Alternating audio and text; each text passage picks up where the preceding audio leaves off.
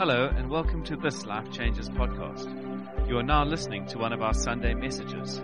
If you'd like to know more about Life Changes, you can visit us on Facebook, Twitter, or Instagram. Now lean in and enjoy. It's a privilege to see you all this morning. A warm welcome to everyone. My name is Gabe Phillips, if we have not met. And I get to be one of the pastors here at Life Changes, and the, the husband to the amazing Fiona, and the dad to this incredible Olivia. Um, she gave me a little bit of a round of applause when I came home this morning early. It was very, very cute. And yep, very good. Yeah, like that, just like that, eh? And that's how you get the people eating out of your hand, eh? Public speaking 101. Look at my cute daughter. Yes. But it's really, really exciting to see everyone here. Um, this morning, a little bit different. If you are visiting, we, we don't often have uh, balloons and shaving cream, but we thought, why not? So this is this is what we do. This is church, man. It's supposed to be a lot of fun, and it's really, really good to be with you guys. Before we preach this morning, just one last announcement that, that impacts all of us as Life Changes Milnerton for us as we've been journeying with the school and the venue here, they've got a, a school play coming up called Annie, and uh, it's going to be really, really good, and we're excited to help support and partner in that with them. But that for us means that the, the school hall is going to be in full use for the next three months or so. And as we navigate that journey, the school have graciously allowed us to uh, use their conference venue for the next uh, couple months. So some of you might remember a few when we, uh, about a year ago, we had to spend some time in the conference venue. So we, we're going back to the conference venue. It'll, because we've grown in size, we're going to have to do a few shifts and dynamic changes. Um, the kids will, won't be in with us for worship during this, uh, the worship time. They'll have their own worship, which is amazing. The Life Kids team are so excited about this to have kids worship the whole way through. They're going to have incredible. We're going to so we're upping the game with kids. We're so excited. I see a few excited people there as well who are involved in that team. So they're going to be doing that, which is going to be amazing. Um, just to so that we can make space for us in the conference venue. The conference venue, just if you're unaware, it's on the same property. All you do is you drive into the gates. We'll have people to direct you next week. It's just on the back end there. The one plus of it is it has a view of Table Mountain, which is amazing. So when the sermon's boring, you can just look out the window and uh, just get inspiration from that mountain, you know. But it's really an exciting thing journey for us. And uh, for to be honest, up front, it's it's not ideal. But the incredible thing for us is that our, we serve a God who who says that He calls us to thrive in tough circumstances. And this is not tough. I don't want to overplay it, but I'm just saying when this doesn't fit our game plan, God says, I've called you to thrive. I've called you to actually grow under pressure. When we look in scripture, we see that actually the, the Israelites always went backwards when they were living in blessing. They, they pressed on whenever they were, when the, the Bible even tells us Exodus opens up in Egypt, they thrived and multiplied under, in slavery. Because actually God's people were actually never meant to be subdued by their circumstances. They're always to be led by their God. And I just want to tell you that up front, we are a people who this year we said we preached it. We, and, and even in this journey, we are, we're navigating what our future is long term with venues. So we are trusting God to speak. We're trusting God to provide a long-term uh, solution for us as we've grown, but we believe actually not just for where we are now, but for our future and who, what God is going to still add to us. We need a more permanent solution for venue. So I'm going to invite you to be praying with us. I think the next couple months in the conference venue for us are, is a season for us not to shrink back, not for us just to maintain. I believe this is a season for us to grow. I believe that we are people, we preach move the mountains this year, that actually we're people who'll see mountains move, and if it's not going to move, we're going to climb over it. But one thing we won't do is stand and be overawed by it. So I want to say to you this, the, please can you press in with us as a community?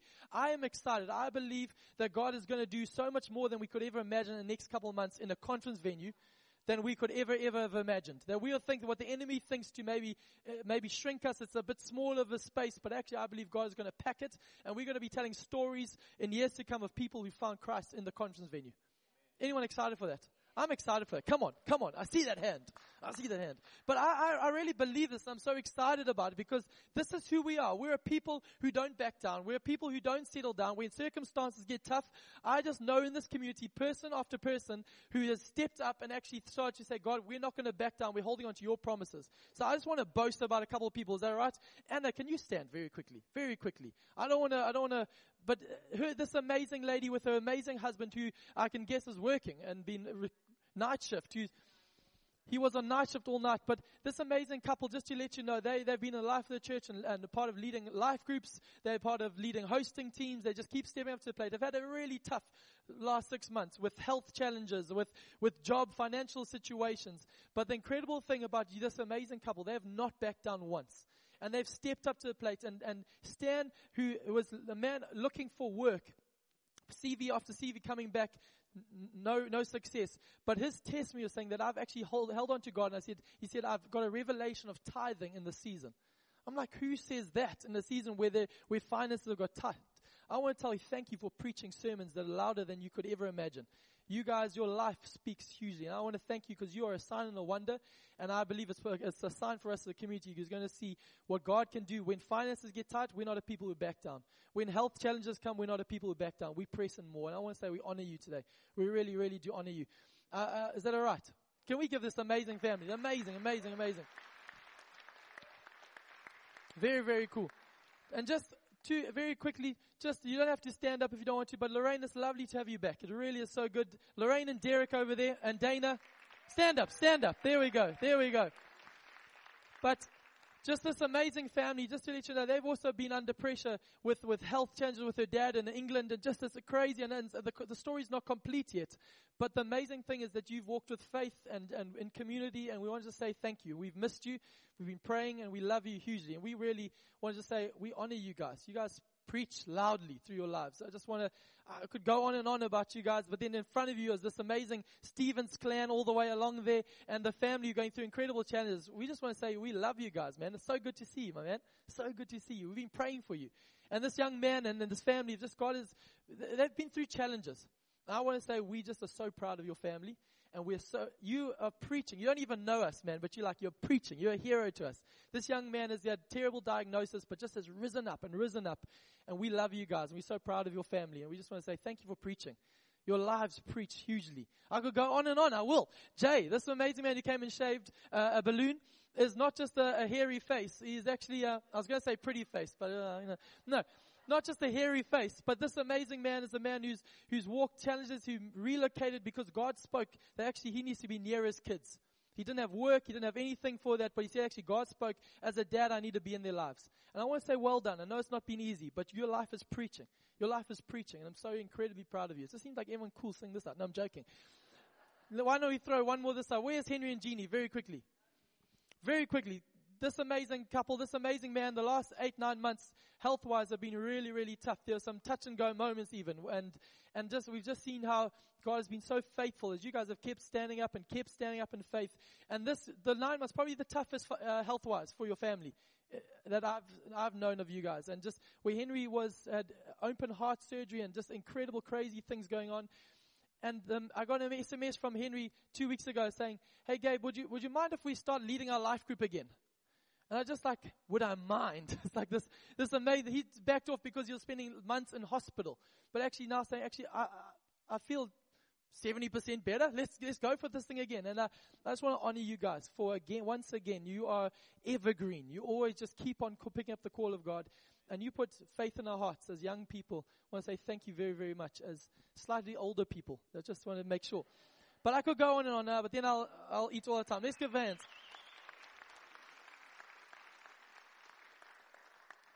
So I, I, say these things. Now I wanted to point some of the heroes out. I could go on and on, and maybe we'll do that in weeks to come.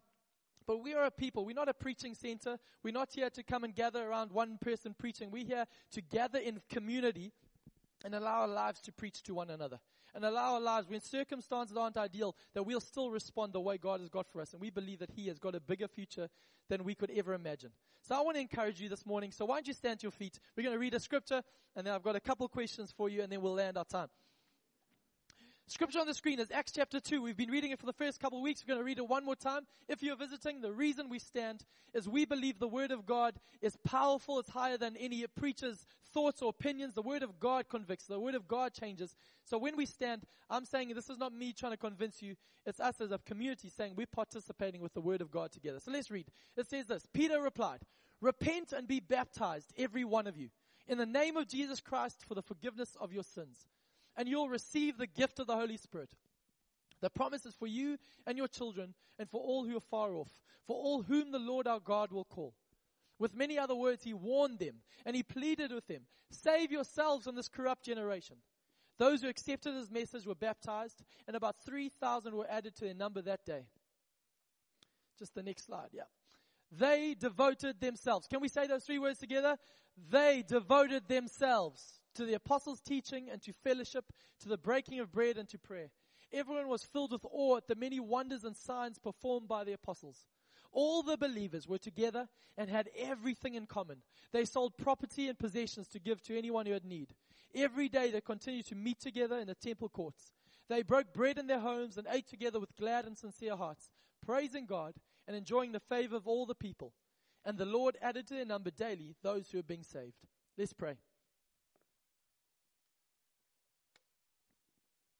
Father, this morning as we gather around community, as we gather around fellowship, as we gather around singing and, and, and, and being together on the Sunday, we thank you, God, the preeminent thing we gather around in this moment is your word and your presence and your voice.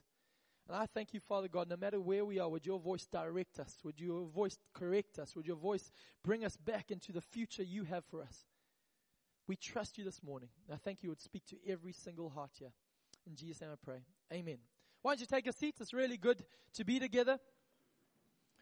This morning, I want to ask us, uh, just before we do ask a couple questions, um, that have been probing at my heart, so I want to bring them to, to you as well. Just some, uh, some background to that scripture we just read.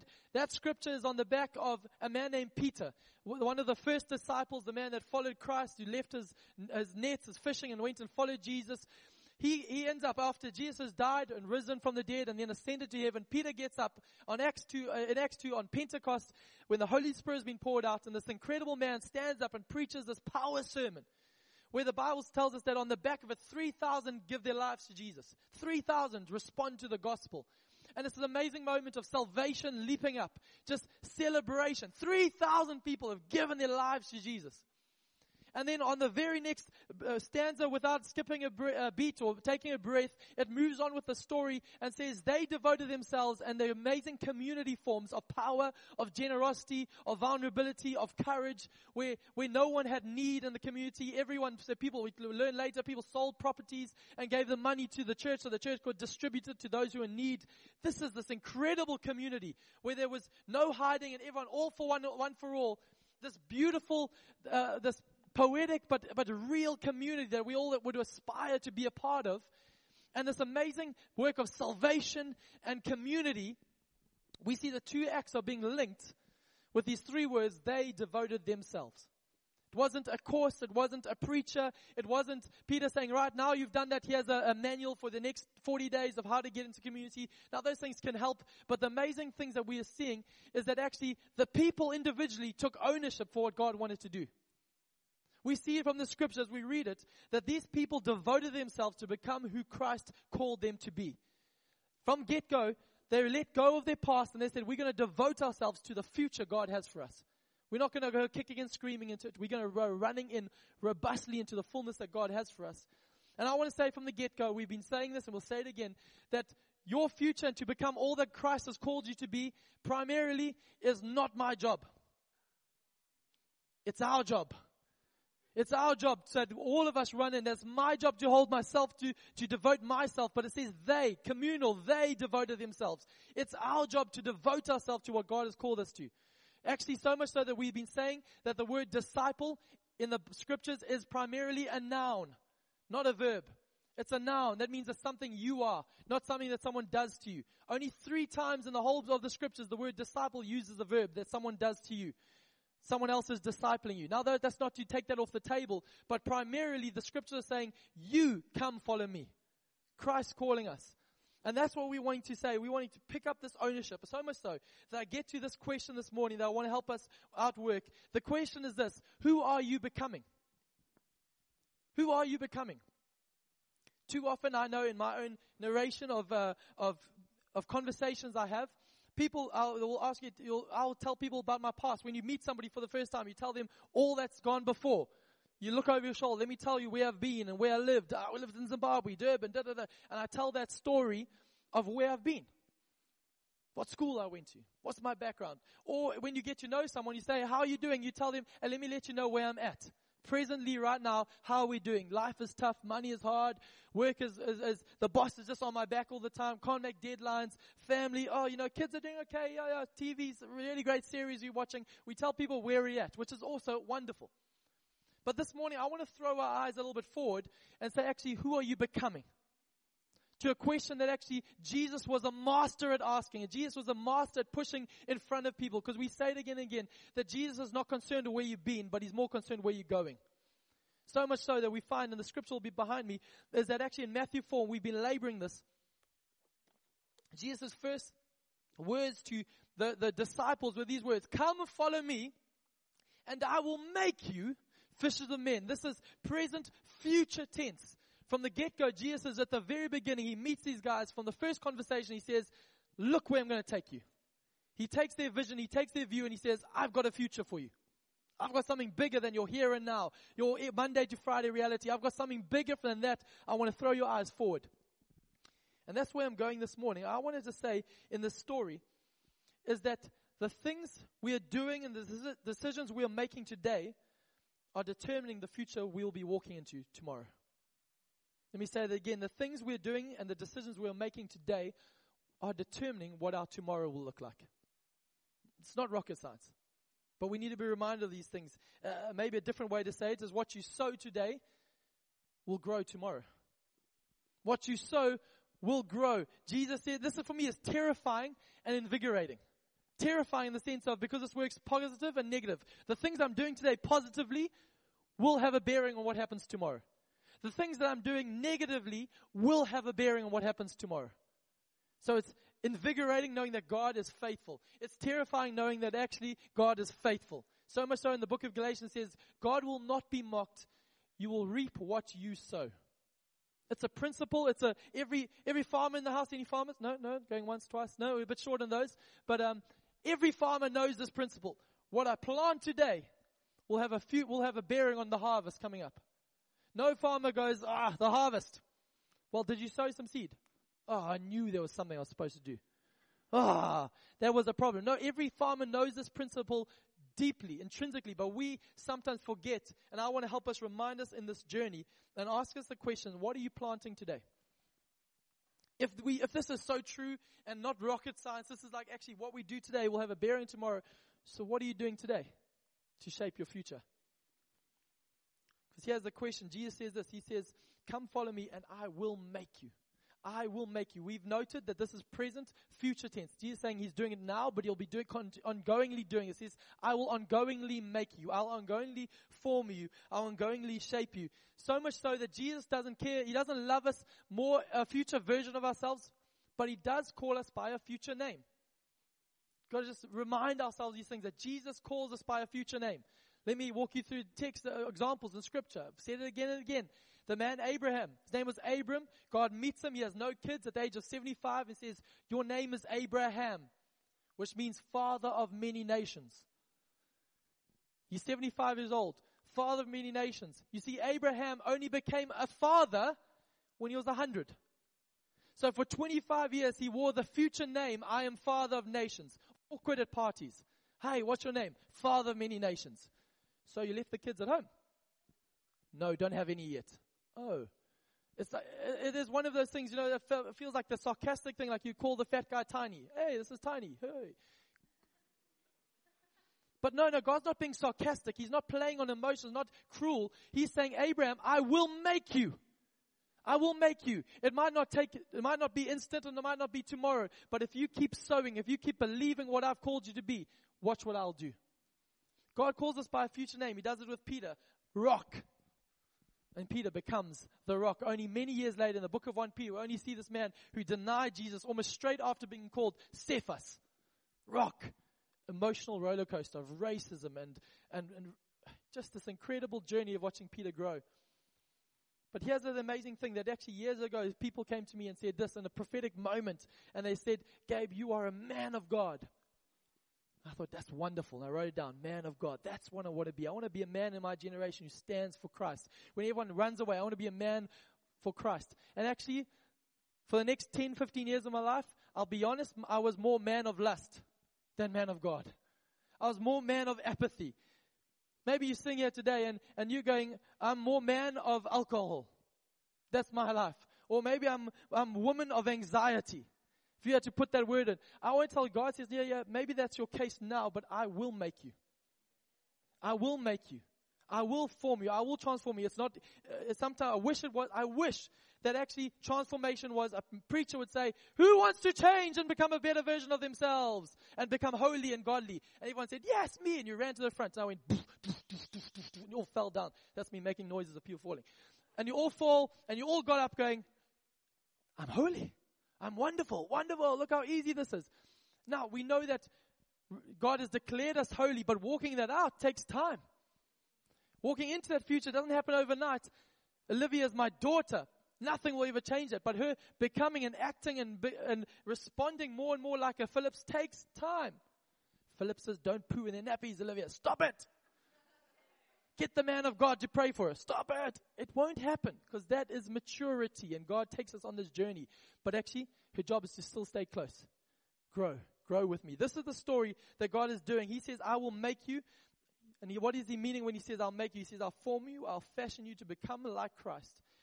And here's the exciting thing He is more committed to that goal than you and I are. Just to let you know, Jesus is more committed to making you more like Himself than you and I are. How thrilling and exciting is that? He is more committed because He says this, come follow me and I will make you. The onus is on Him. He says, I will make you. Confidence. When Jesus says something with confidence, I can rest. Thank goodness. I've underlined that. I will make you. But here's the thing this morning, I'll take us very briefly, is that I make you is preceded by come follow me. Confidence in Jesus' call demands a response from us. So I want to help us. Two things this morning on who we're becoming. The first one is this, will be on the screen. The next one says this You become what you follow. You become what you follow. Jesus says, Come follow me and I'll make you. He says, Come follow me and I'll make you. Come follow me and I will make you. He didn't say, Come believe in me from a distance. He didn't say, Come mentally nod towards me. Come on, just, just give me a nod. Yes. Are you a Christian? Yes. Thank you. Jesus is not, oh, good. I've got another one. No, Jesus is not looking for cheap converts or people just slip up their hands and slip on out and just carry on with their life. He says, Come follow me. You see, the key to becoming is following. Following. Now, the scriptures tell us that actually too many people, they say, the, the book of Matthew says, no one gets a, a, an old, what, you get a new garment and then sews old patches on it. Is the, Bible, the Bible actually says this. Too often, I remember I had a, an old shirt and we were in Zimbabwe. My mom would repair it with just like other little patchwork, you know, those little things. I'm the youngest son, so I got the hand me down, so they were really stitched up nicely. But if you got a new shirt, you wouldn't then go, hey, let's get another old one and just start putting other patches on it. No, no, no. This is what Jesus says. Jesus is not calling us, He's not wanting us just to add Him to the recipe. How's your life going? Do you need Jesus to be added? No, no, no. Jesus is saying, actually, leave everything and follow me. This is the call that Jesus says at the get go, not to those who mature later on in life. From the very beginning, Jesus says, Come follow me. It blows my mind. You see, he's not looking for a cheap follow. Like, you know, on Instagram, we've been suckered that that means I, fo- I follow you on Instagram. We're mates. Meaning that you're one of 200 other things I flick through every evening. He's not looking for a cheap follow that, hey, you know, Bieber, Kanye, my mate's bride. Oh, Jesus. Double click. I love that scripture. Ooh, encourage me. Then on with the rest of our lives. No, no, no. He's not saying, even people, we often do this. We say, you know, my priorities are God, then my marriage, then my kids, then my family, my work, my sport. You know, he's not even asking that type of understanding. In the Jewish culture, what Jesus was saying, demanding of those disciples was he says, put me at the center of your life and let everything else be, take its, uh, uh its, its cue off me. Everything. It's not this linear thinking, cool, I've ticked off God, now let's move on with something else. To the Western thinking is, I've done my God thing, I've been to church, tick. Whew. When God is saying, no, no, that's not following. Following is now actually following, becoming. by believing is activated when it actually takes steps of faith. Here's the story for you and I. As I said, you become what you follow. Too often, I'll be honest, I follow my feelings. I follow my feelings. I'm a guy who's a little sometimes a bit impulsive, a guy who's emotionally wired. I, I get it, the World Cup starts and there's these fairy tales, soccer, Iceland. I'm like I'm Iceland till I die. I've never, I never even cared about the nation of Iceland, but I, you know, just the the underdog story. I'm like I'm in, I'm in, because I'm impulsive. I'm like feelings. I just I'm in because it's a beautiful storyline. Come on. That's who I am, actually. But the, the and that's nothing, is not terrible because that's who the makeup of who I am. But actually what gets bad is when I start doing that with everything else, that actually instead of following Christ on things, I just follow my feelings. I don't feel like it today. So I allow myself go after that. Maybe you are somebody who follows your emotions or you follow your hurts. You follow your disappointments. You follow your impulses. You follow your desires. You follow your cravings. Here's the problem though, is actually Jesus said this truth that he put in motion. Come follow me and I'll make you. I'll suggest to you today, Come follow your feelings and they will make you. Because you become what you follow. This is not exclusive to Jesus. If you keep following your feelings, I'm telling you, they will make you into an emotional mess that is always up and down. If you keep following your cravings, you'll end up always being a person who can never say no to anything besides what you desire. If you always say no, if you always follow your apathy, your apathy will leave you in brokenness. Because your apathy, if you follow it, will make you. Who are you becoming? I think too often we, we, we mentally, no, I follow Jesus. I mentally nod in his direction, but our feet are betraying us. Our hearts are betraying us because we're giving our hearts and our feet and our emotions, our money to other things. You become what you follow. You see, the freest man on the planet is the one who has made himself a slave to a perfect master. Let me say it again. The freest man on the planet is the one who has made himself a slave to a perfect master. Those men, disciples, I can imagine their family, when they left everything to follow Jesus, I can imagine the families, if I was there, I'd go, oh, surely you'd have a backup plan, guys. Financially, is that the boldest thing to do? Keep the fishing business going, just in case this Jesus thing doesn't work out. And three years later, when Jesus dies, I can imagine the, the parents going, I told these guys! Why did they not have a backup plan? Why did they not have the side project? Just invest. Bitcoin, guys. Bitcoin. It wasn't in the Bible yet. But, but here's the thing. Actually, no, no, no. Gee, the safest thing for those, safest thing for those disciples, the most safest thing was to leave everything and follow him. Because he said, I will make you.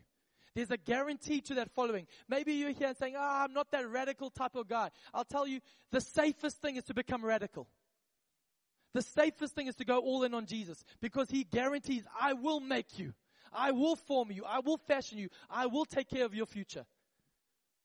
The safest thing for Anna and Stan, the safest thing for Derek Lorraine, the safest thing for Stephen, the safest thing for Jay, the safest thing for Henry Jeannie is to follow him. But my health is terrible. Follow him.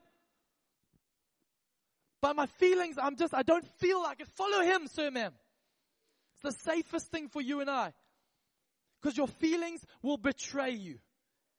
Nobody lies to you more than yourself. The Bible tells us above all else, hey, just follow your heart. No, your heart is deceitful. My heart has given me into terrible things. I'm just going to go with my gut on this one. No, the Bible says be led by the Spirit. We're not a people who just follow our things. He says, follow me and I will make you. This is, this is the gospel. I want to pull us in this journey very quickly because this is the thing. Devotion is an act of the will. It's easy. Devotion is easy on a Sunday when we've got nice background music. Devotion is easy on a, at a conference with a Jesus culture band singing. And now I've got not knocking these things. We gather. We love this. These, that's why we gather to encourage each other. But devotion is, uh, becomes devotion on a Monday when your boss is berating you. But you remain silent. Devotion becomes devotion when you're offended, but you refuse to take the cheap shot. Devotion becomes devotion when you start saying, actually, I'm not going to, de- uh, my flesh demands something now, but I'm going to invest in my future. Because I'm, I'm becoming something. I'm not having to get everything now. I don't need to get the approval of man now. I don't need to get the cheap shot in now. I don't need to hold on to the unforgiveness because he doesn't deserve it now. Because actually I can release that and trust I'm investing in the future. This is what devotion on the ground looks like. I, I want to pray this morning that you and I have, I'm praying for a holy discontent to stir up in us. Like in a sense, I actually been praying this, so I apologize if this doesn't fit well in your theology, but this is what I've been praying for you this week. and for myself. Are you ready for it? That actually everything of lesser value would become bitter to you. That anything that you've been giving your emotions to, your feelings to, that you've been following, that you've been going, even the earthly pleasures, compared to Christ would start to take, taste bitter. I've been praying that for you. And I pray you start praying that for yourself. That actually a great Puritan preacher, Jonathan Edwards, he used he said this after preaching sermon after sermon after sermon to dead congregations who nodded and got out and shook his hand at the door, and nothing changed. His prayer for his people was that God stamp their eyeballs with eternity. He says, stamp their eyeballs with eternity. The next Sunday when he came to preach, he preached the sermon. He said this one sermon that's a famous sermon, Sinners in the Hands of an Angry God. It's just, it's quite hectic. But the amazing thing is when he started to preach it, people started to cry out and grab hold of the pillars of the church as the eternity of the reality of what God was calling them into started to be made known to them. Shook them out of their apathy. I've been praying that for myself, if I'm honest. Because here's the thing when you const- constantly give in to your feelings, lusts, following trends, opinions, you're saying, I actually don't trust the future you have for me, God. I'm going to shape my future now. So I want to encourage you don't take a cheap way out. In this moment right now, if you're thinking, even as I was praying this week, maybe you're saying, singing and you're going, you know, let me just give in to my feeling. Let me, it's just an easier way. Let me just, if I just move that money there, no one will know. Uh, let me, if I just if I just walk out of this relationship, if I just give into that temptation, if I just don't take a, a cheap way out, sir, ma'am, because here's the truth it will cost you more than you could ever imagine. The cheap way out that you see now is more costly than you know. This morning I say, what you, who you follow, what you follow is who you become. Secondly, and finally, is you become who you journey with. According to the scripture, it says, Come follow me, and I will make you. And we've been studying that this scripture, you, is written in the plural. Come follow me as in the individual, it's in the singular form, but that you in the Greek is plural. Come follow me and I'll make you. So from the get-go, Jesus was saying to his disciples, not saying, hey, listen, come follow me. You get me on Monday. He gets me Tuesday. He gets me Wednesday. You've got your own lane. I'm going to walk this by myself. No, Jesus says from the beginning, I'm going to put you in community. I'm going to put you in fellowship and I'm going to make you in community. Here's the powerful thing. The one, the book of 1 Peter, the man Peter preached a sermon. Uh, years later, he's writing to the church in Rome who are under persecution under Nero. They're being burnt alive. They've been, uh, they, they are entertainment in the gladiatorial arenas. The Christians. Peter writes a book to those guys. And he says to him, listen, you're coming to God. And he says, let, uh, let me tell you what you are like. And he starts to tell them, I want to give you a metaphor of who you are in this world. I want to give you a metaphor what you're like. And if I'm being honest, if my brothers and sisters, if some of you are getting burnt at the stake and I'm going, is this thing worth it? Do we hold on to this name of Jesus or we just like follow the trend of the day and say, no, Jesus, we find, no, no, Caesar, Caesar, Caesar. We're going that way. When that temptation's raging inside of them, the metaphor that Peter gives, I would have wanted Peter to say, you guys are like gazelles. Because that's, that's a helpful one, you know? It means you can run fast away from the enemy. I'm like, yes. But, but he doesn't say that. Or you guys are like eagles. You can soar above the problem. No, I was just like, oh, that's helpful. But Peter doesn't say that. Peter uses this metaphor. He says, those of you in persecution, you are, you are Christ is making you into living stones. Built one on top of each other to become a spiritual home for God if I'm honest, I was like, that's not the metaphor I would have really enjoyed at that moment. You're like rocks. You're like stones. But this is what Peter is talking, because Peter's saying actually, you're brick upon brick being fashioned together. In persecution and tough times, he says God is putting you closer together and he's forming something. He is still making you. The enemy says we are breaking you, but Jesus says, no, no, I'm making you. Because this is the commitment. That is good preaching. I'm going to applaud myself. Yes, that was very good. Come on, Gabe. You're preaching well. When no one encourages you, find strength in the Lord. But anyway. You know what? Let me tell you this thing.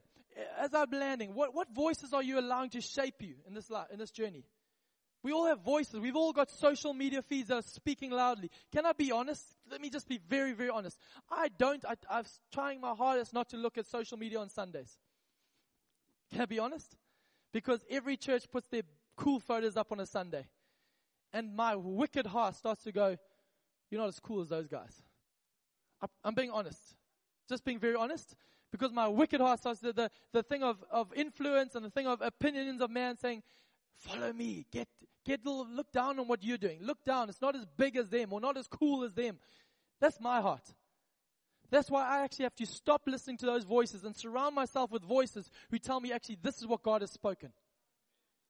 Because so often we are listening to the voices of the neighbor's new car. We're looking at the voices of our friends who are doing succeeding, but actually they don't seem to be following God. We listen to the opinions of man around us, but actually God says, no, who, what voices are you surrounding yourself with? The, the, the stats say this. This is not even from, this is just the pure stats says that you become the cumulative, cumulative, cu- cumulative average of your five closest friends over five years. So right now, think of your five closest friends merge them into one person, that's you in five years' time. Their likes, their dislikes, they say that's the, the sociological trend. Uh, the great uh, philosopher and theologian Pitbull, who's a rapper, he says it profoundly. He says, Show me your friends, I'll show you your future. And it's true. The people you're walking with, the voices you're journeying with, will determine who you're becoming. I tell the story that when I was in 2006, um, there was a, a combi going up from the church Glenridge, which my mate Keegan's from, was going from Glenridge up to Pretoria for the Passion Conference, Louis Giglio.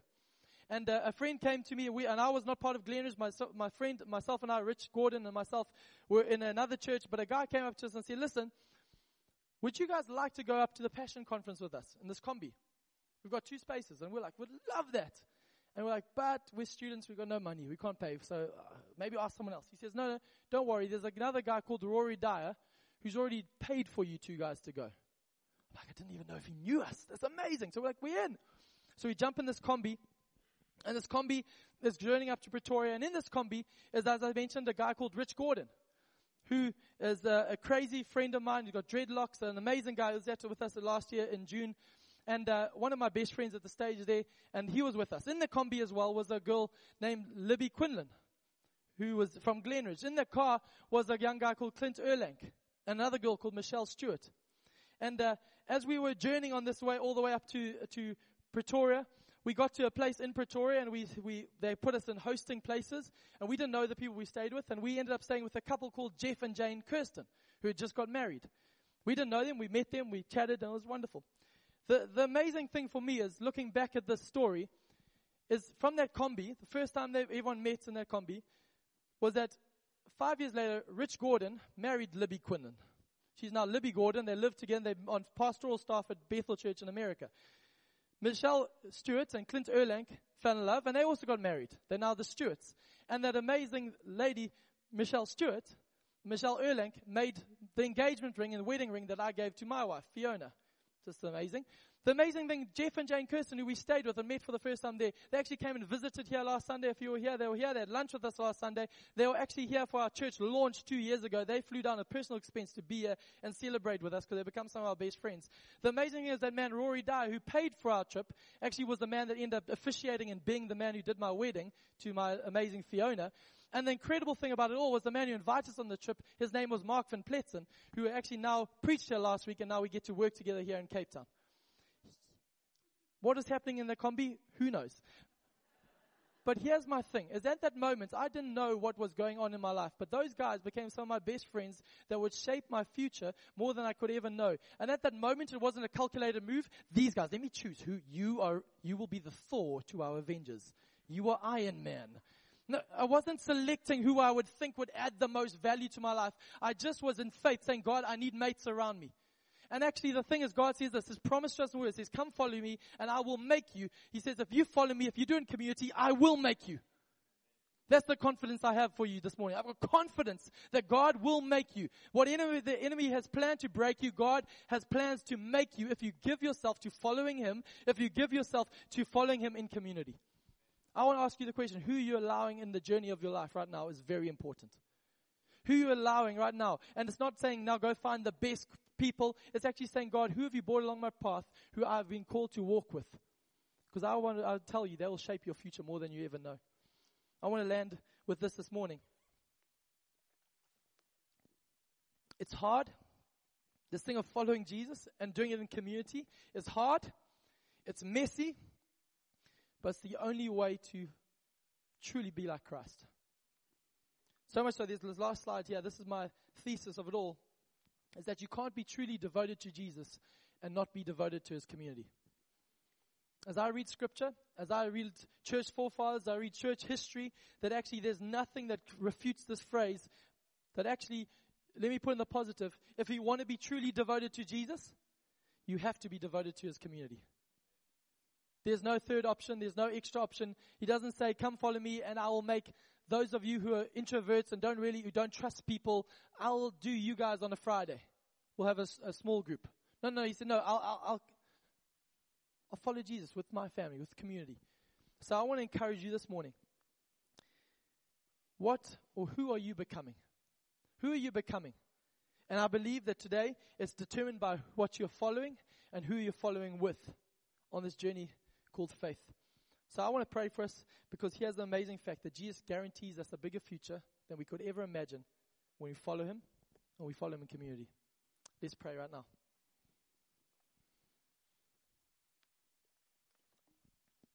Father, in this morning, in this moment, as we gather around some robust conversations, some robust questions, we allow them to settle on our hearts. We allow them to do work in our hearts, God. Right now, I thank you where people have been giving themselves over, allowing themselves to follow their bank balance.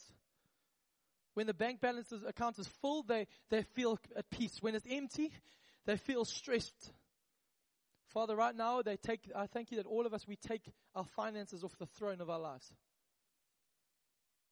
I thank you, Father, where we've been following our emotions, when we've been following our feelings, when we've been following our appetites, when we've been following the approval of man, when we've been following what our friends say of us right now, I thank you in this moment, God, we take those things off the throne and we say, Jesus, it's you. I pray right now for myself and for my friends and family here. I thank you, Jesus, that you are asking pointed questions. They might seem simplistic at first, but God, they go deep to the very core of who we are. Because right now you're coming and you're saying future names over us. You're saying man of God, woman of God, man of God, woman of God. But, but no, God, I, I've messed up big time. You say, I'm not pointing to where you've been, I'm pointing to where I'm taking you. Come follow me, and I will make you. And I thank you, Father God, as we make these shifts to follow you and to do it in community and allow the people of God to come around us and encourage us. And, and we devote ourselves to you and to your family, your community. I thank you, Jesus, that there's the underlining confidence in our lives that you will make us.